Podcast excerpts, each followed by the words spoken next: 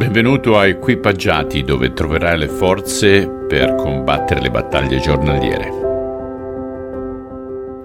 Buon lunedì a tutti, spero che riusciate ad ascoltare, specialmente settimana scorsa era, era importante, ma continuiamo ad ascoltare non solo con le orecchie ma, ma anche col cuore.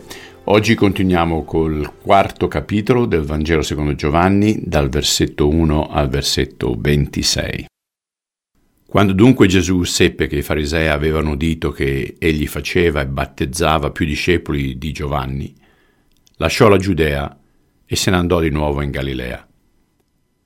Ora doveva passare per la Samaria. Giunse dunque a una città della Samaria chiamata Sicar, vicino al podere che Giacobbe aveva dato a suo figlio Giuseppe. E là c'era la fonte di Giacobbe. Gesù dunque, stanco del cammino, Stava così a sedere presso la fonte, era circa l'ora sesta. Una donna della Samaria venne ad attingere l'acqua.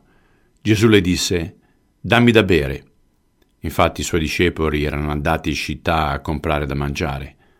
E la donna samaritana allora gli disse, come mai tu, che sei giudeo, chiedi da bere a me, che sono una donna samaritana? Infatti i giudei non hanno relazione con i samaritani. Gesù le rispose, se tu conoscessi il dono di Dio e chi è che ti dice dammi da bere, tu stessa gliene avresti chiesto, ed egli t'avrebbe dato dell'acqua viva. La donna gli disse, Signore, tu non hai nulla per attingere, il pozzo è profondo. Da dove avresti dunque quest'acqua viva? Sei tu più grande di Giacobbe, nostro padre, che ci diede questo pozzo e ne beve egli stesso con i suoi figli e il suo bestiame? Gesù le rispose, Chiunque beve di quest'acqua avrà di nuovo sete, ma chi beve dell'acqua che io gli darò non avrà mai più sete, anzi, l'acqua che io gli darò diventerà in lui una fonte d'acqua che scaturisce in vita eterna.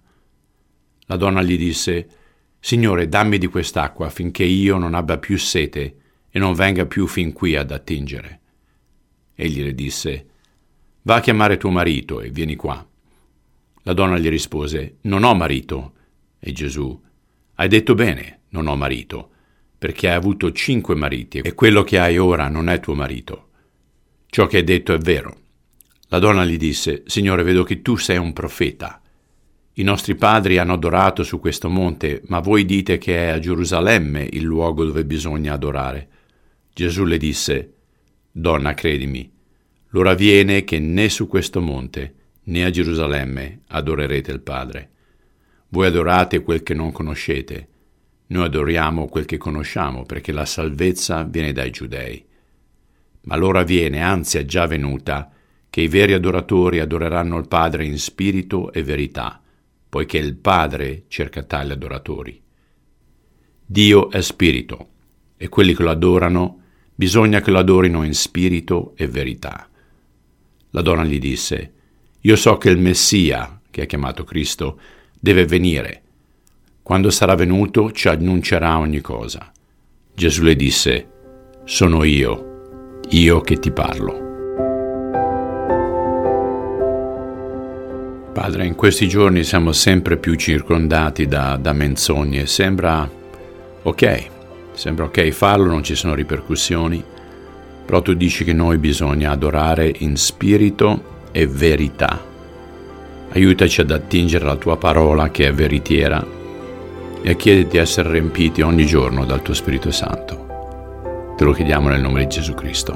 Amen. Cari amici, auguro a tutti voi un buon inizio di settimana. Ci sentiamo domani.